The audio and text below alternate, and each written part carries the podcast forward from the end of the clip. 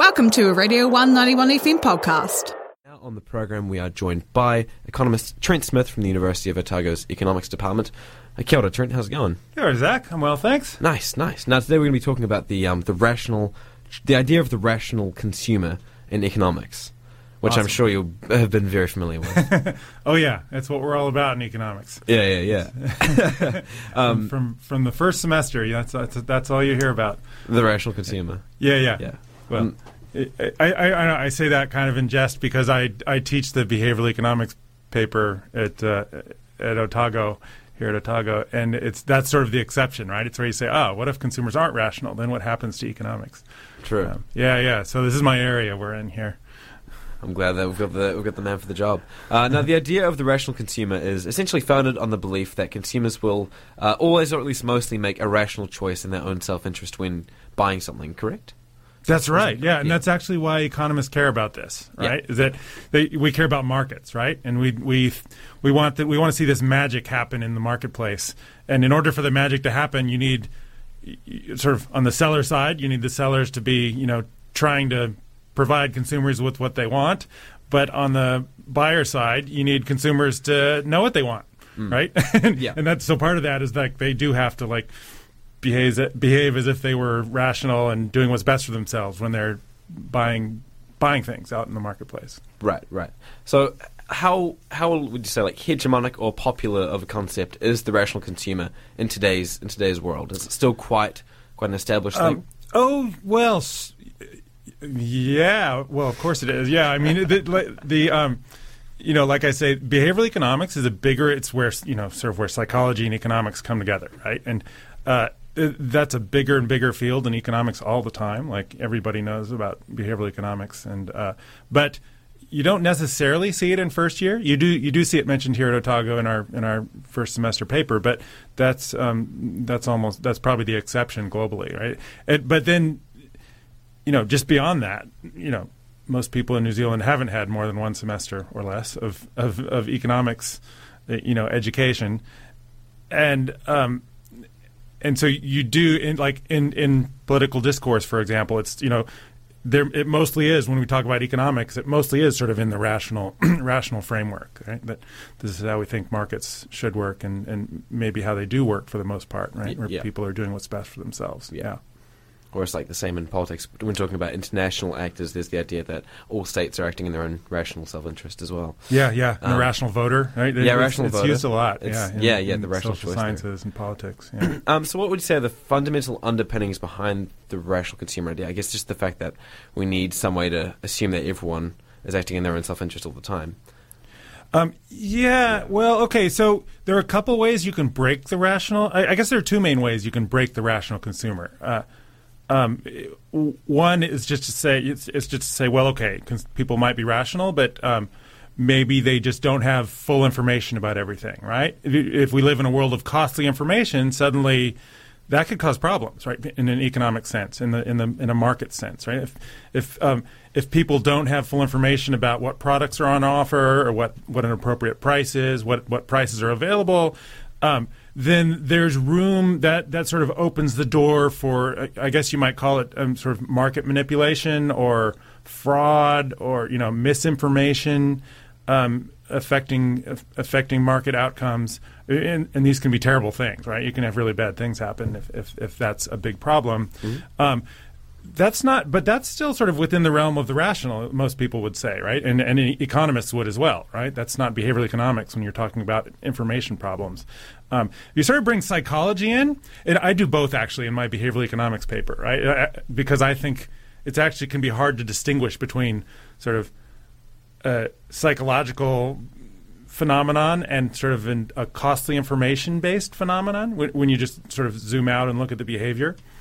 Um, it, but anyway, that, so so I, so I but if, if, if you bring in psychology even separately from the information problem, um, it's this it creates the same kinds of problems, right? So now if people have psychological quirks where they might be that they might that might lead them astray in the marketplace, it makes them susceptible potentially to manipulation by sellers or politicians or whoever, right? Who was trying to get the, get Yeah, the yeah, support? yeah. Mother, yeah, yeah, yeah. So Oh, shit. Um, now, do do you think people, for the most part, actually consume rationally? well, you're probably asking the wrong guy. I spend my days thinking about this, right? The ways in which markets break down because of these problems. Um, I- don't know. I mean, in the in the you know, I mean, sure, for the most part, markets work pretty well, right? Like, I, I can't think of a better way to organize economies, right? But at the same time, you need to sort of recognize the ways in which they can fall short, right? Um, you have to recognize that, yeah, you know, advertising might might be providing useful. It does provide useful information to people, but on the other hand, some forms of it uh, might be misinforming people, or it might be manipulating them psychologically, right? And those that, that's just the nature of of you know human nature, right? You have to recognize that's possible, and that. Uh, uh, there are definitely going to be cases where uh, places where you should probably worry about that. Yeah. So, so how? So, would you say that um, looking at behavioral behavioral economics is a much better way of analyzing how consumers buy things than just the assuming the rational uh, consumer? Yeah, Yeah. well, that's why I love behavioral economics because it, yeah, it's sort of be, if you if you study the phenomenon and, and sort of with the you know with the rational model in the, in in the background, it lets you zero in on the places where it matters. Right, you can focus on. Oh, here's a place where I do a lot of my research, for example, in um, you know processed foods and how they're engineered to you know they're, they're you know engineered by these these massive food companies to stimulate people's appetite in in ways they don't understand right so there's both a sort of an information and a and a psychology problem there um, that's massive right it's we have these global epidemics of diabetes and obesity I would argue because of a market failure, right? Because you've got these you've got these massive uh, monopolistic corporations, uh, you know, generating this substandard food and and uh, coercing uh, or manipulating people into uh, you know adopting this as their as their main form of sustenance. Mm. Would you say that supermarkets are also a good place to analyze behavioral economics? oh, absolutely, yeah, yeah. Yeah. I mean, you can, uh, you, can, you know, the uh, what the the the lollies at the checkout counter is the big one, right? Like, uh, is that really, uh, uh, is that there because it makes money, or is it there, uh, you know, to serve the consumer? It's it's Mm. uh, it's. Or how um, how pricing things affects people's behavior as well? Oh That's yeah, so that is fascinating, and unfortunately, most of it's secret.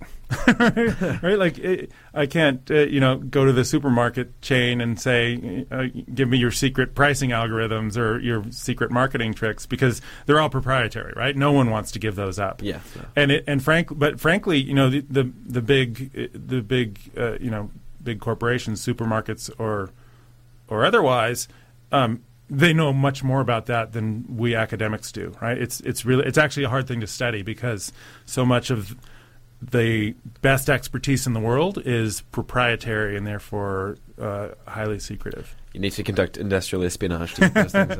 Maybe you could help me out. But as well I as was that- looking for volunteers.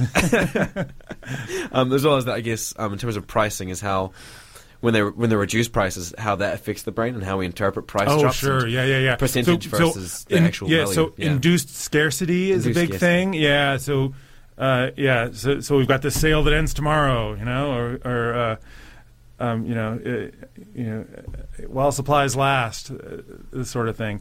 Um, that's that's almost always induced scarcity, right? It's not that they're going to run out of this product after tomorrow. It's that they want you to buy it today. That's Yeah. why they're saying these words. Yeah, we've got too much stuff to get rid of. Yeah. It's a very very fascinating field. You Oh, think it's great fun. How, how, is it very established field behavioral economics? So it um, it behavioral economics entered the mainstream of economics in 2002 when uh, Daniel Kahneman won the Nobel Prize in economics. So he's he's literally a psychologist. He's not trained in economics, Oh, okay. uh, but he did some of the foundational work in, in behavioral economics in the late late 70s. Um, won the Nobel Prize in 2002, and since then you haven't been able to say that behavioral economics is outside the mainstream. You know, you don't win a Nobel and and uh, still get to call yourself uh, a, a fringe player. Thanks for listening to a Radio 191 FM podcast. There are heaps more at r1.co.nz.